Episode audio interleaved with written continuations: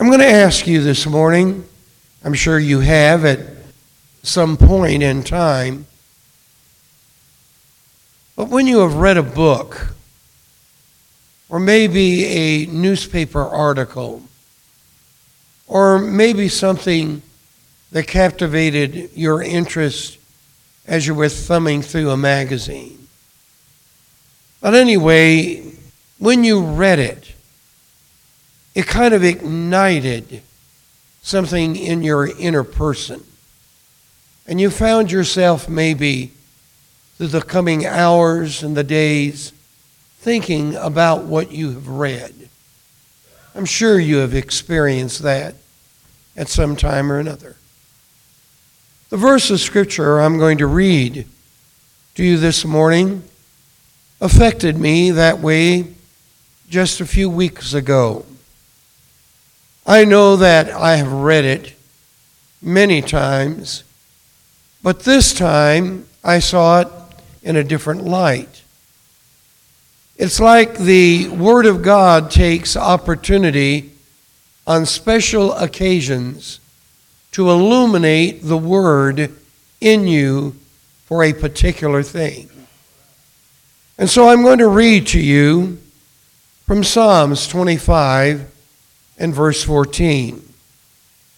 All I'm asking you to do this morning is to listen with an attentive ear because I really believe that the Holy Spirit wants to say something to us, collectively and individually. Psalms 25 and 14. The secret of the Lord is with those who fear him, and he will show them his covenant. I know you can see it on the overhead, or you can follow it in your Bible. But let me share it with you once again. The secret of the Lord is with those, a unique, a special, a chosen group of people. Who are they? Those who fear him. And because they fear him, he will show them his covenant. Amen. When I read this verse of Scripture, I pondered it for quite a while, and I came to this personal conclusion that this could be one of the most amazing verses in the Bible by simply putting into one sentence the incredible plan of God that He has purposed for humanity. For here in this verse, two things are interwoven. First, the secret of the Lord, and then covenant. Now, this combination has been created as a unity with God and man into a stronger, what I refer to as a bond of friendship. And the friendship is achieved only through a covenant that has been provided and sealed by the blood of Jesus Christ. Now, what I see here is that God is represented as bringing to those who fear Him His own message. In other words, God is not going to depend on another resource to relay what he wants his people to hear. He is going to tell them himself. We human beings have a tendency that if we hear something and we try to relate it, we mix our own flavor to it. We dress it up or dress it down. We interpret it as we feel we want to. God is not going to leave His Word to anyone but Himself, and He's going to reveal that Word. There's a reason for that. Because God, and I believe very strongly in the time we are in right now, is calling His children into a deeper inter relationship. Wherein He communes what? His purpose.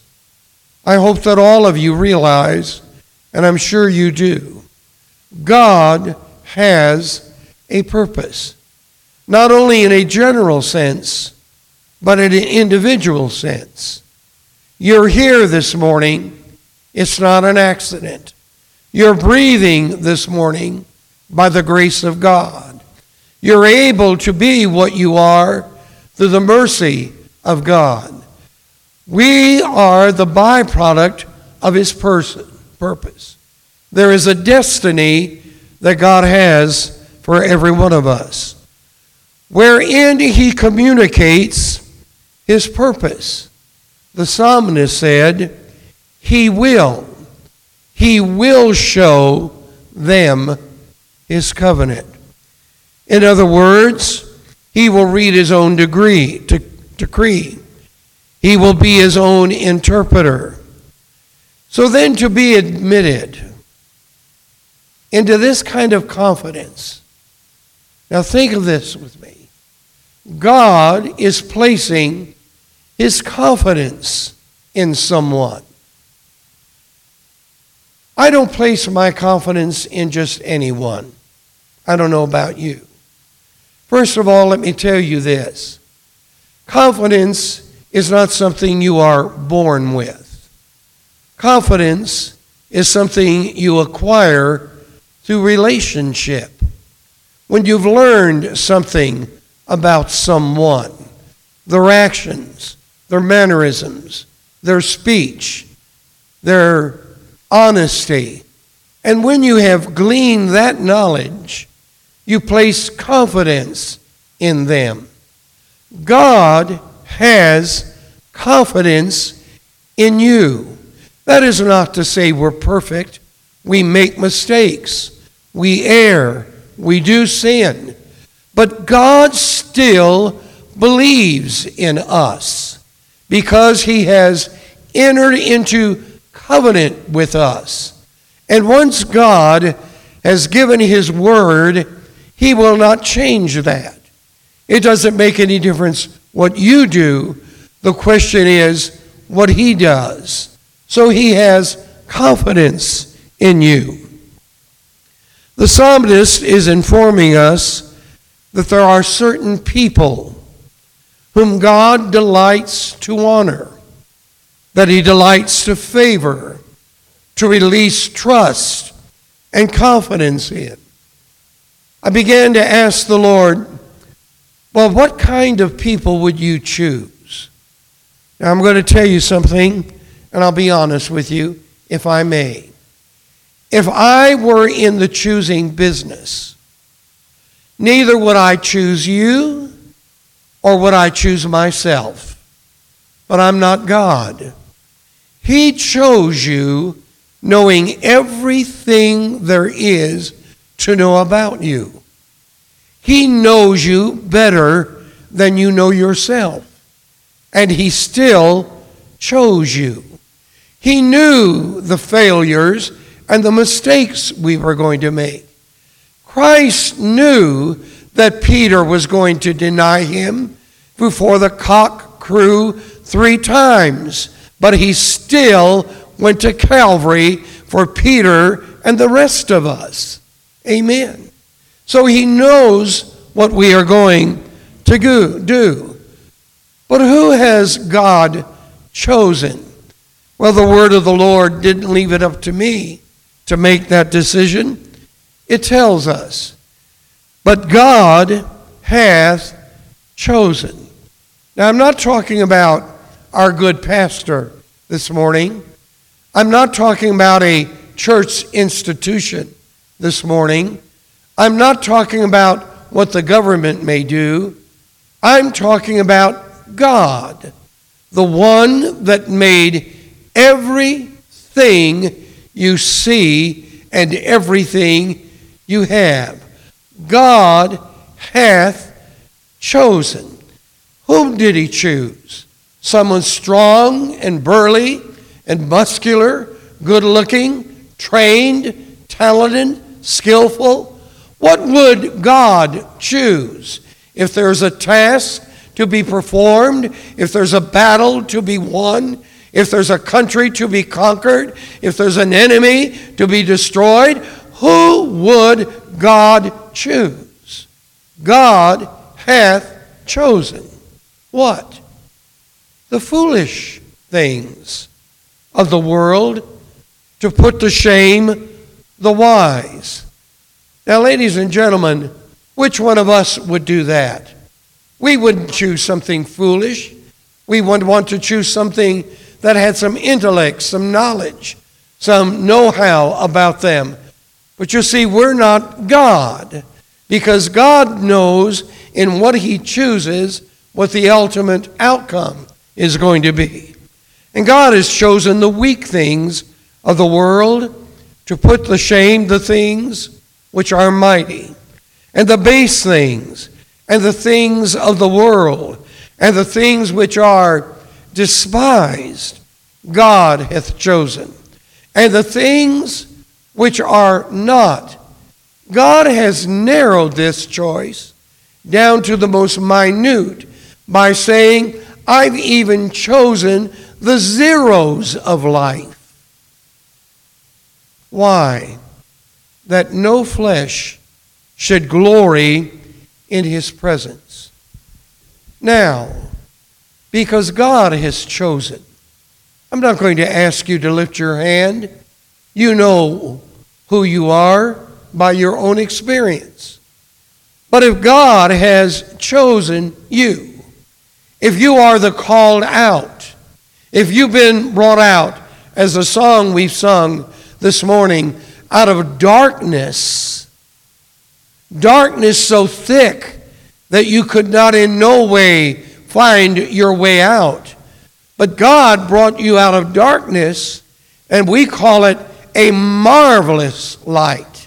If you know that for a fact, then I'm going to have to say to us there should be deep in our souls, there should be a peace that is created through that relationship that no exterior force can diminish. A great deal has been said and will continue to be said about coronavirus. But I'm going to tell us something. Regardless of its existence or non existence, in we who have a relationship with Him, there should be no fear, no question to His ability and capability because we have a relationship with Him a relationship of confidence, trust, integrity, sealed with His blood by His word. A God that will not change His word to suit the situation, but a God whose word stands regardless of the situation. The secret of the Lord is not related to future events. It's not a prophetic thing nor the actions or interactions of history. And may I say this to you it has nothing to do with the political arena, but it does mean that we, in a relationship with Him, have an immutable confidence that regardless of the exterior, God still reigns the phrase, the secret of the Lord is with those who fear him. It silently, quietly portrays to us an undercurrent through a, portray, por, uh, a portrait created in such a way that it is a certain element of people who have their heads together in a private sharing, a tight knit group of intimate people. In essence, it is literally speaking a friendship, an atmosphere, a condition where there is trust, a place where it is safe to share one another's weakness and sorrows. I find no place like that on the face of the earth, like the body of Christ. For the Word says to us, confess your faults one to another. I'm not going to confess something to you if I don't have confidence in you. Am I right? As long as I believe in you and know you have integrity, I will reveal the inner needs that are in me. This is what God is saying about fellowship. To sum it up, it speaks of faithfulness, loyalty, enduring friendship. So there is no soul, and I say this with no reservation, there is no soul which Jesus will not save, and there is no man that Jesus does not love. I know that we humans, because I'm a part of the family, we have tendencies to classify people, to classify them by origin, background, economy, color, religion. We put them in slots.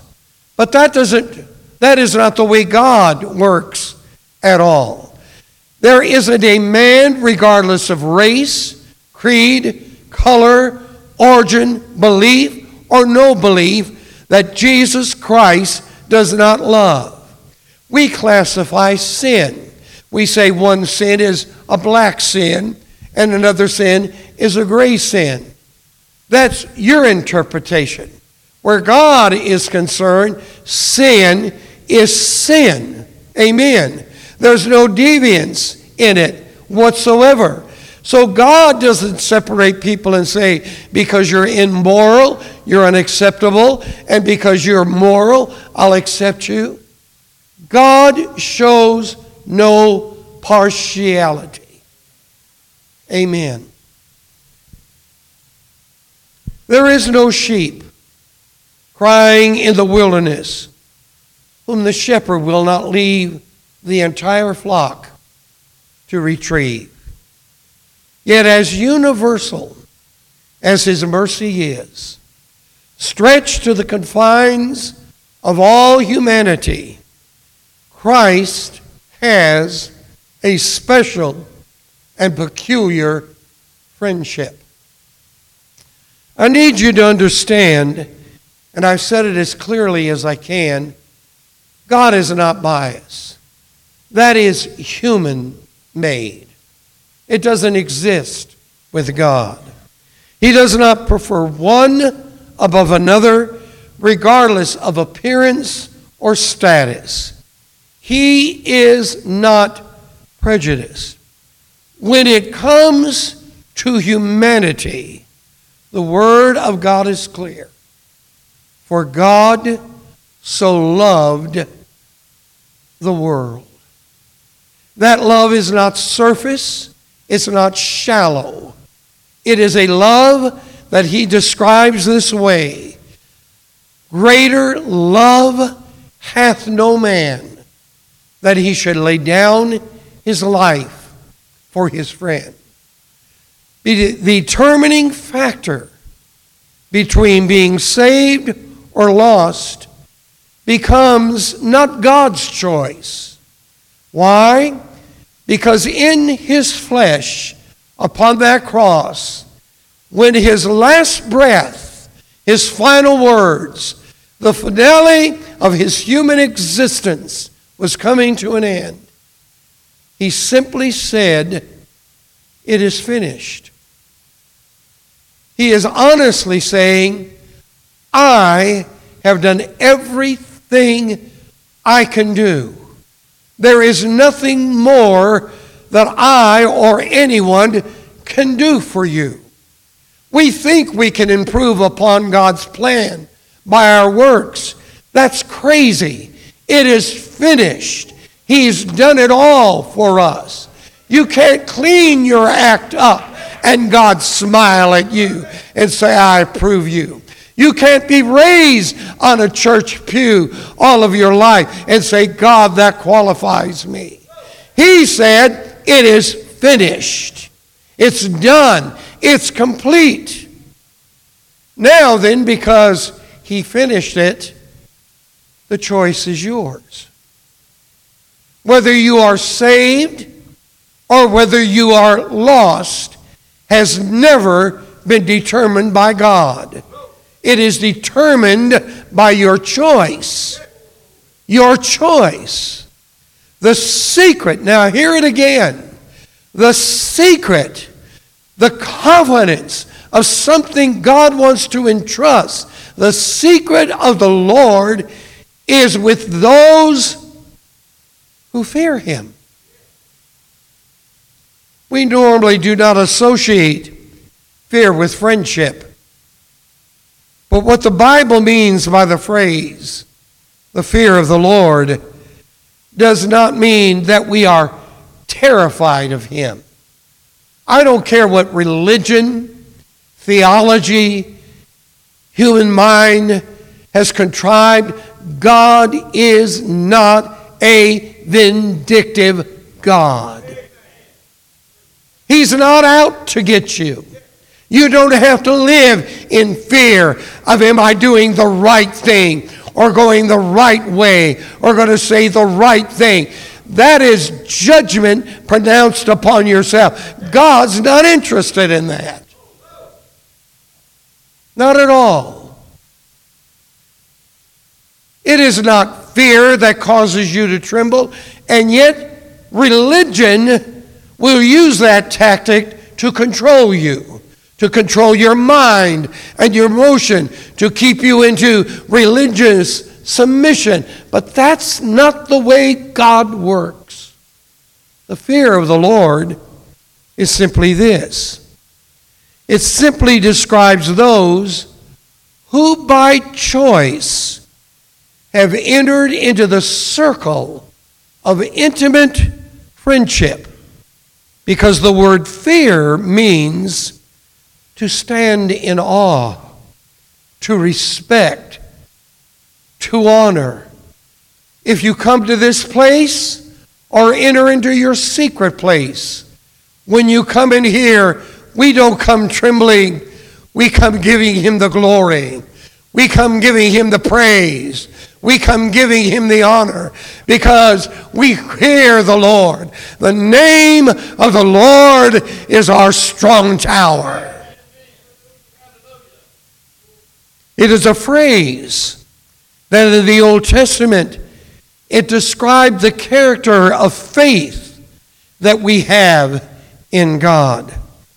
We stand in awe of Him, giving Him honor, adulation. It's worship. That's why Jesus, when He taught that universal prayer, the Lord's Prayer, He begins it how?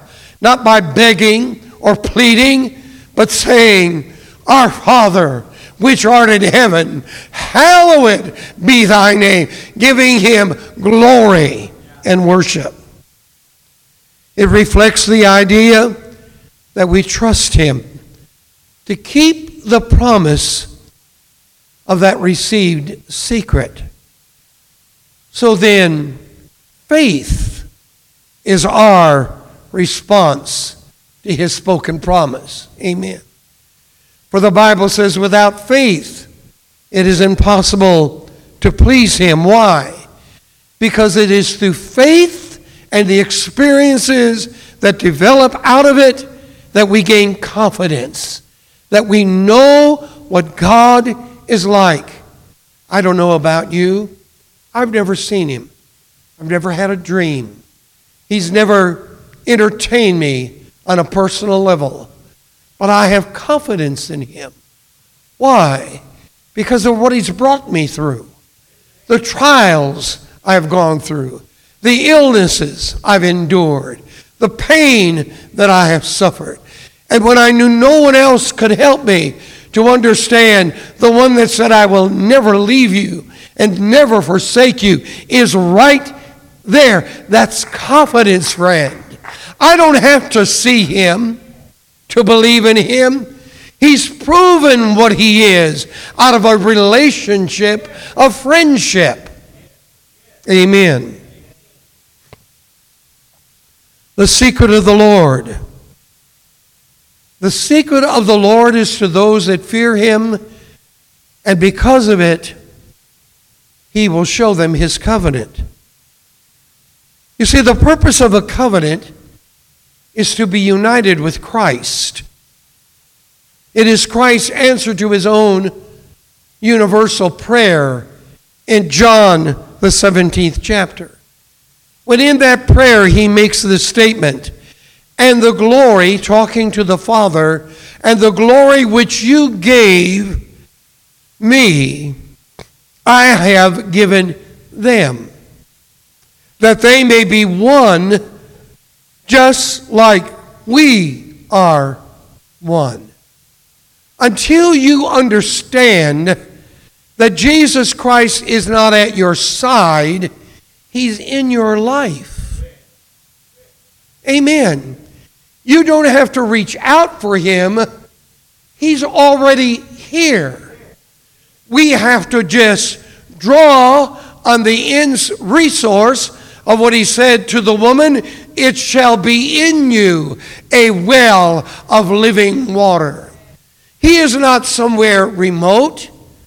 I got a little revelation. It was childish, but it really did sink in one day when I was praying. I just said, Lord, here I am, an individual in my secret place, and there are hundreds, possibly thousands somewhere out there that may be doing the same thing I'm doing. Don't you have a difficult time keeping all of these prayers sorted out? The gods almost spoke to me and said, No, because I'm in you. I'm just in you. And because I'm in you, I know your uprisings and I know your downsettings. I know every hair that is on your head. I know you more intimately than you know yourself. I don't have to beg God. I just have to release my confidence in my friendship with Him. That they may be one even as we are one. The covenant of God are not agreements between two parties. It's not God saying, Ralph Sykes, do you agree with me on this? He doesn't ask me for my opinion. And I don't think he's asked you for yours. Because you see, God started the covenant, and God will end the covenant. He's the one. He did not just speak it and design it, He will fulfill it. But it is wondrous, unbelievable beyond my finite mind to even imagine that He made that promise to me. The secret of the Lord is with those who fear Him. My faith to God will always be limited, like my finiteness and my humanity. But His faithfulness to me, to you, is without limit and without measure. If any hymn, if I should go by the way of the grave that I once sung, is the old hymn that says, Great is thy faithfulness. Friend, he's been more faithful to us than we have ever been to him because God has made covenant with us. A covenant relationship with God is the equivalent of a legal promise. It is not a contract. Hear me now. It is not a contract because a contract can have fine little print Amen. And people can tear up a contract, but you can't dissolve a covenant because it's signed by his life. Amen. It is the Lord's guarantee. The main objective of the covenant is to know him. I hope you'll stay with me now because I got two hours left. I'm joking. Just one and a half. The word know, we use it all the time. We use it in various forms. To know.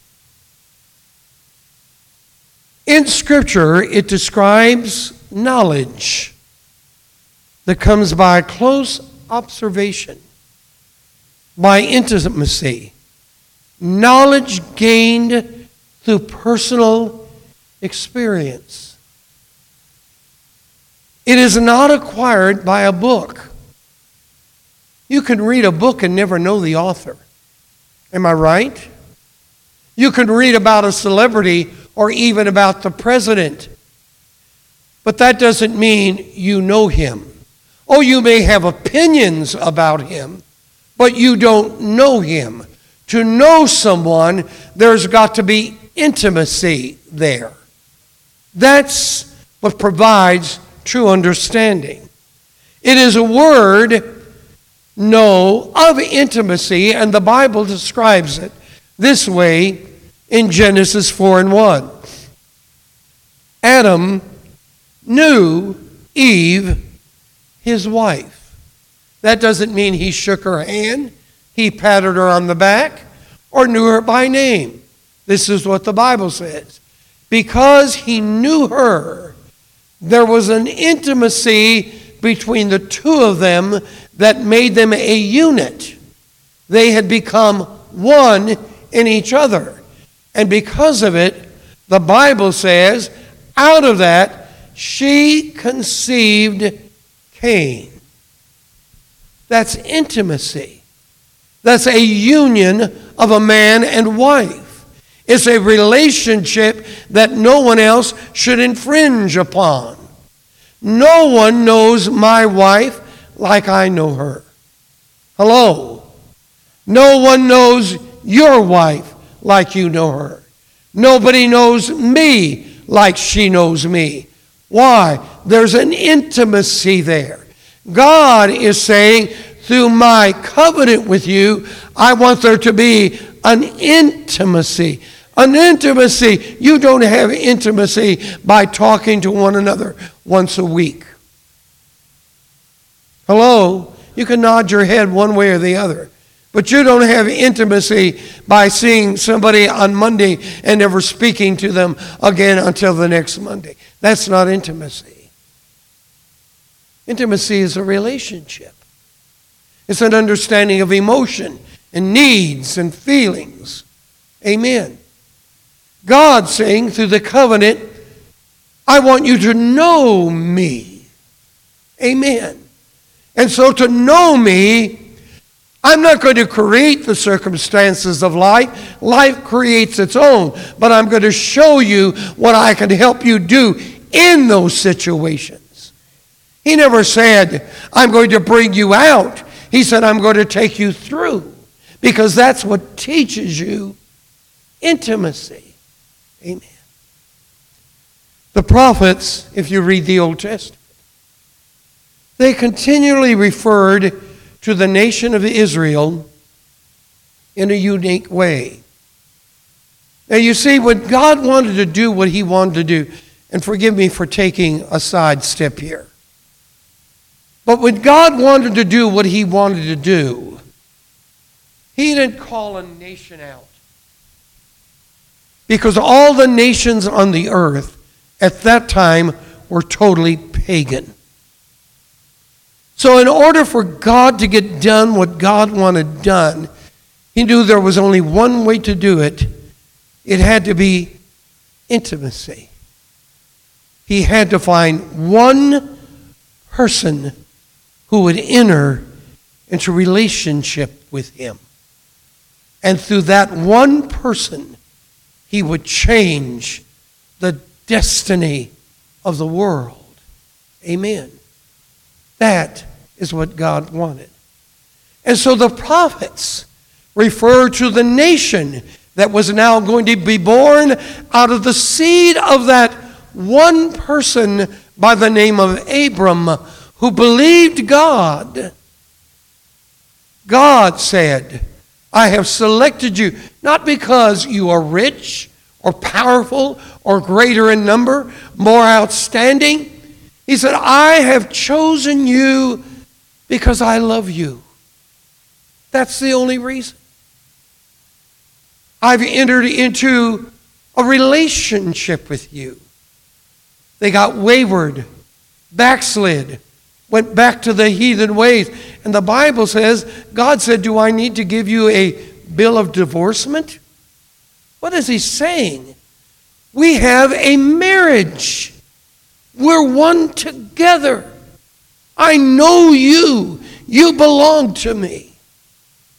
You get into the New Testament, and that great militant missionary, Apostle Paul, who gives us great insight to the many truths of the Bible.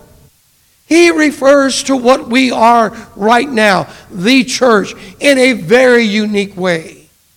The masculine gender may not like it, but that's the way it is. The Bible says we are the bride of Christ. Does that not speak of intimacy? That God is wanting a relationship with you? The intimacy we believe believers have with Christ is linked with the revelation of his purpose. And that purpose is this it's found in John 17 and 3. And this is eternal life. This is. That they may know you. Eternal life is that we may know God, that we may enter in a relationship with Him. My relationship with Him is different than your relationship. Amen. My response to Him is different than your response. But this is everlasting life that we might know Him, the only true God, and Jesus Christ our Lord. I'm going to close soon, but I can't close without bringing to your attention James 2 and 23. For the Bible says, And the scripture was fulfilled which says, Abraham believed God, and not on the basis of his works, but on the basis of his belief, it was accounted to him for righteousness, and he was called the friend of God. Who is Abraham? Well, let me tell you something briefly about him. From the cradle of ancient civilization, an ordinary, unknown member of an idolatrous worship society came a man called Abram.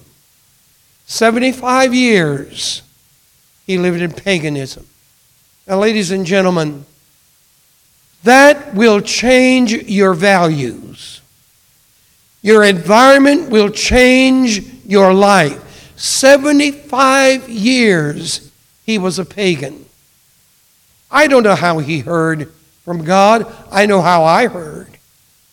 But when God wants to do something, he knows how to do it.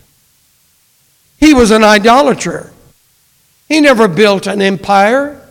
He wasn't a tremendous warrior. He wasn't a king. He wasn't a judge. He was a plain, common, ordinary man, 75 years of age. That's all. All the greatness of his name, which God changed, by the way, from Abram to Abraham, from Sarai to Sarah. Have you ever wondered why? All God did was put an H in their name. And the letter H in Hebrew represents Jehovah. So the man was now in covenant with his God. Amen. They are one and now the same.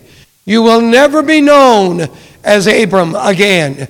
You now, out of covenant relationship, you are now Abraham, my chosen one. Friendship. Friendship gives you rights. Friends will be honest with you, folks. Hello. A few of you nodding your heads, a few of you have said amen. The virus has got you. I know where you are at. But that's all right. Nobody will tell you the truth like a friend. Thank you. And Jesus is our friend. He'll tell us the truth. And when you have a friend, let me tell you something about true friendship. That doesn't mean you agree on every subject. Now, I love this man right here. I do. But I rather doubt if we agree on everything. If we did, boy, that's something. Because even in marriages, you don't agree on everything. And that's intimacy, right? Hello? Heads are going this way. All right. But you can disagree and still stay in relationship. Abraham disagreed with God. Amen. Because there was something God wanted to get done. And Abraham was the only thing standing between him and the end result but they had a relationship. And when God was going to come down to do it, don't think for one moment because we have classified them as sodomites that they should be literally immediately eliminated. God didn't say, I'm going to do it immediately. This is the kindness of God. He said, I will go down and see for myself. You can have your opinion, but God is going to be the end result because He knows. I will see for myself. But when He came, before He ever put His foot, because He changed from divine to a human form, He said, Can I do this thing and not inform my friend Abraham? God can do anything He wants to. But you see, He's in covenant. And when you're in covenant, you don't change covenant to suit your emotion. And when he got to Abraham, who now has the H factor, he told him what he was going to do, what out of necessity he would have to do, because by God being what He is, He had the right to do it because He's holy. But I'm going to maintain my holiness and my judgment until someone who is my friend will intercede with me. That's all I'm asking you to do. Talk to me. Let's have a conversation together. Because you're my friend. Let me say this to you you will never change God's mind. But when you have a talk with Him, you can change His results. He can turn wrath into mercy. He can turn judgment into peace. He can turn sin into salvation. He can change misery into healing. All you have to do is have a conversation with your friend.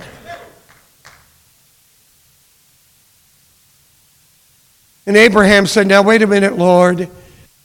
And I'm going to get a little dramatic here. I have to because that's my nature. He said, Now, wait a minute. Shall the just judge of the earth do justly? He's asking a question of God. You've asked me one, I'm going to ask you one. Will the just judge of the earth do justly? There's a sense of hesitation in that. Will you just do it unmercifully? Then he said, Lord, if there would be 50, if there would be 45. Now that's talking to somebody. That's, that's in disagreement with what God intended to do. But that's somebody talking to God. If there's 40, what if there's 30? What if there's 20? What if there's 10? God never interrupted Abraham at all. When he got to 10, the Bible says that God looked at the man and he said, If there be 10, I will spare that city for your sake. Why?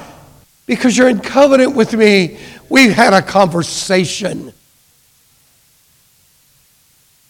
But Abraham didn't take it far enough because there wasn't 10 in the city. I'm going to tell you something.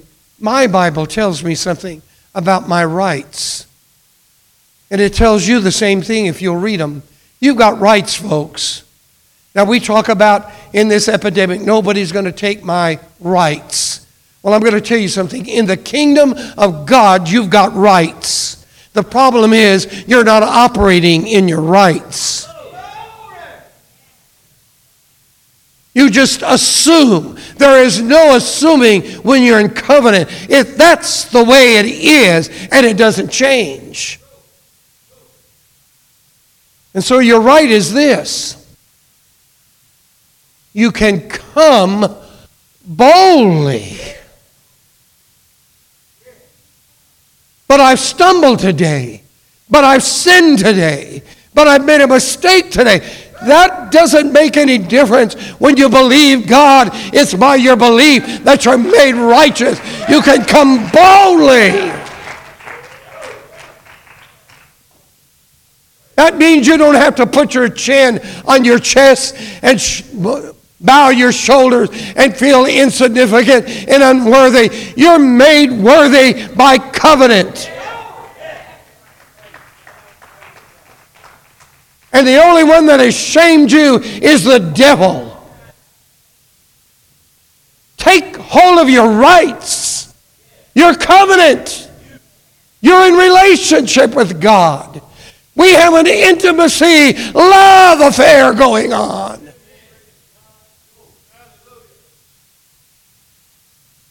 Come boldly. Come boldly. But you don't understand, and somebody said it this morning, that people justify their actions by saying, But you don't know how I've sinned. God couldn't care less. He'll scoop to any mire pit to dig you out because He loves you. To justify yourself and say, I'm a criminal or an addict or I'm a sexual perversion person, that doesn't give God any difference. God says, I will enter into covenant with you if you will believe that I'm able. He that believeth upon the Lord Jesus Christ. My God, we have rights, folks. And we're sitting around whining and crying and pacifying ourselves. Get up. We sang about an army. Let me tell you something. No army just crawls along, but that they march with command and order. And if that's what we are, then let's put our shoulders back and let's talk to this thing. Amen. You can talk but I'm talking about let's really talk to him. Let's say, I'm not going to deal with this thing anymore. You're not going to have my children. You're not going to have my home. You're not going to have my church. You're not going to have our community. I stand against you. I'm a covenant.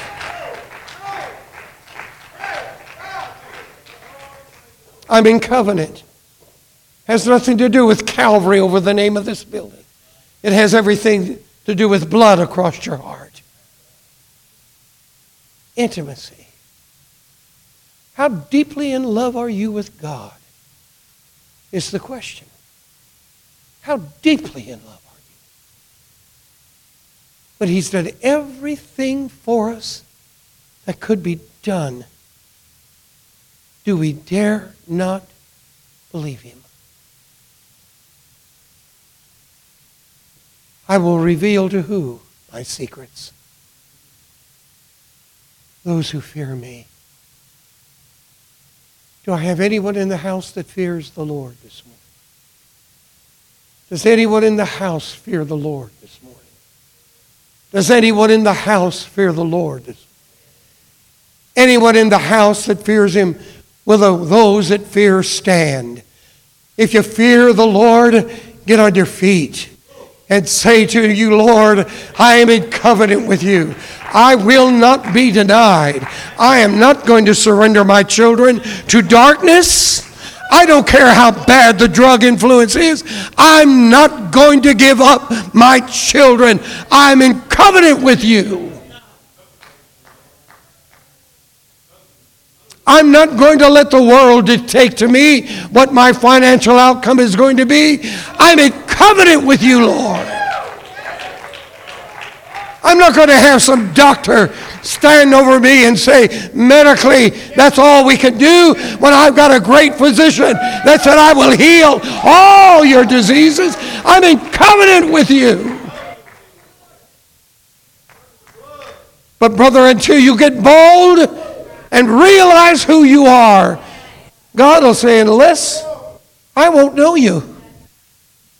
I won't know you. But you've got to be desperate because the violent taketh the kingdom by force. They know who they are.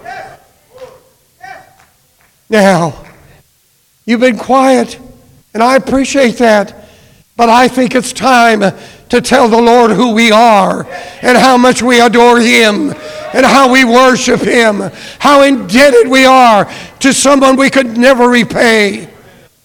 I think now is the hour that we need to throw our hands up and say, My God, I believe you are the God of your word and you will not lie. And if you believe it, if you truly believe it,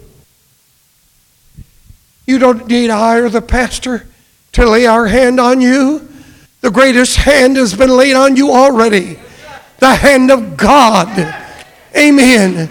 You can receive whatever you need right where you're standing if you're desperate enough to receive it because you're in covenant. If you're expecting me to pray your prayer, then I'm going to get your blessing and you won't. If you're intending on me to do your worshiping, then I'm going to get the glory and you're not.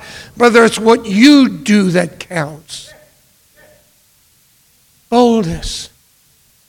Come boldly before the throne of grace. And what does it say? Whatever your need, it doesn't classify it, it just uses one word to bring all things to mention. Your need. That need. In that hour of need, you shall find grace. Oh, hallelujah. Oh, my God. I could start running right now when I think about it. But I really think about what Almighty God has done for this old boy right here. Why should I waller in self pity when mercy reigns in this house? Do you love him? Do you truly, truly, honestly love the Lord thy God? Then let's end this service with worship that sounds like heaven till God bends his ear down and says, I hear the cries of my children. Amen.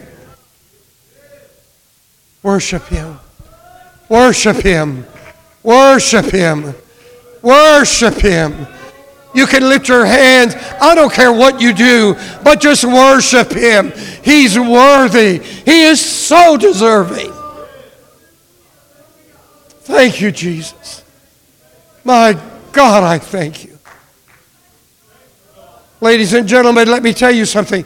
Right now, and I sense it, I'm not a prophet, but I sense right now the Holy Spirit is here to break the barrier. But it will not be broken until you are determined to see it broken. You have got to break it. And the only way to do that is to send up the worship. For the Lord inhabits then the praises of his people. Thank you, Father. Thank you, Father. Thank you, Father. I believe there's healing going on in this audience right now. There's answers to hours and days, months and weeks, years of prayers that are now being circulated in the atmosphere, and God's sending His angels because you're in covenant with Him, folks. You're in covenant with God. And God is the God of His Word. Father, my Father, my Father, our Father which art in heaven, hallowed be thy name. Oh, thy kingdom come, and thy will be done in this earth as you've already established in heaven. Just simply forgive us this day our daily bread and forgive us our trespasses as we have forgiven others. You lead us not into temptation, but oh my God, you deliver us from evil. For thine is the kingdom, the power, and the glory forever. And I seal it with my word of confidence and faith. Amen. God bless you. Pastor. Pastor.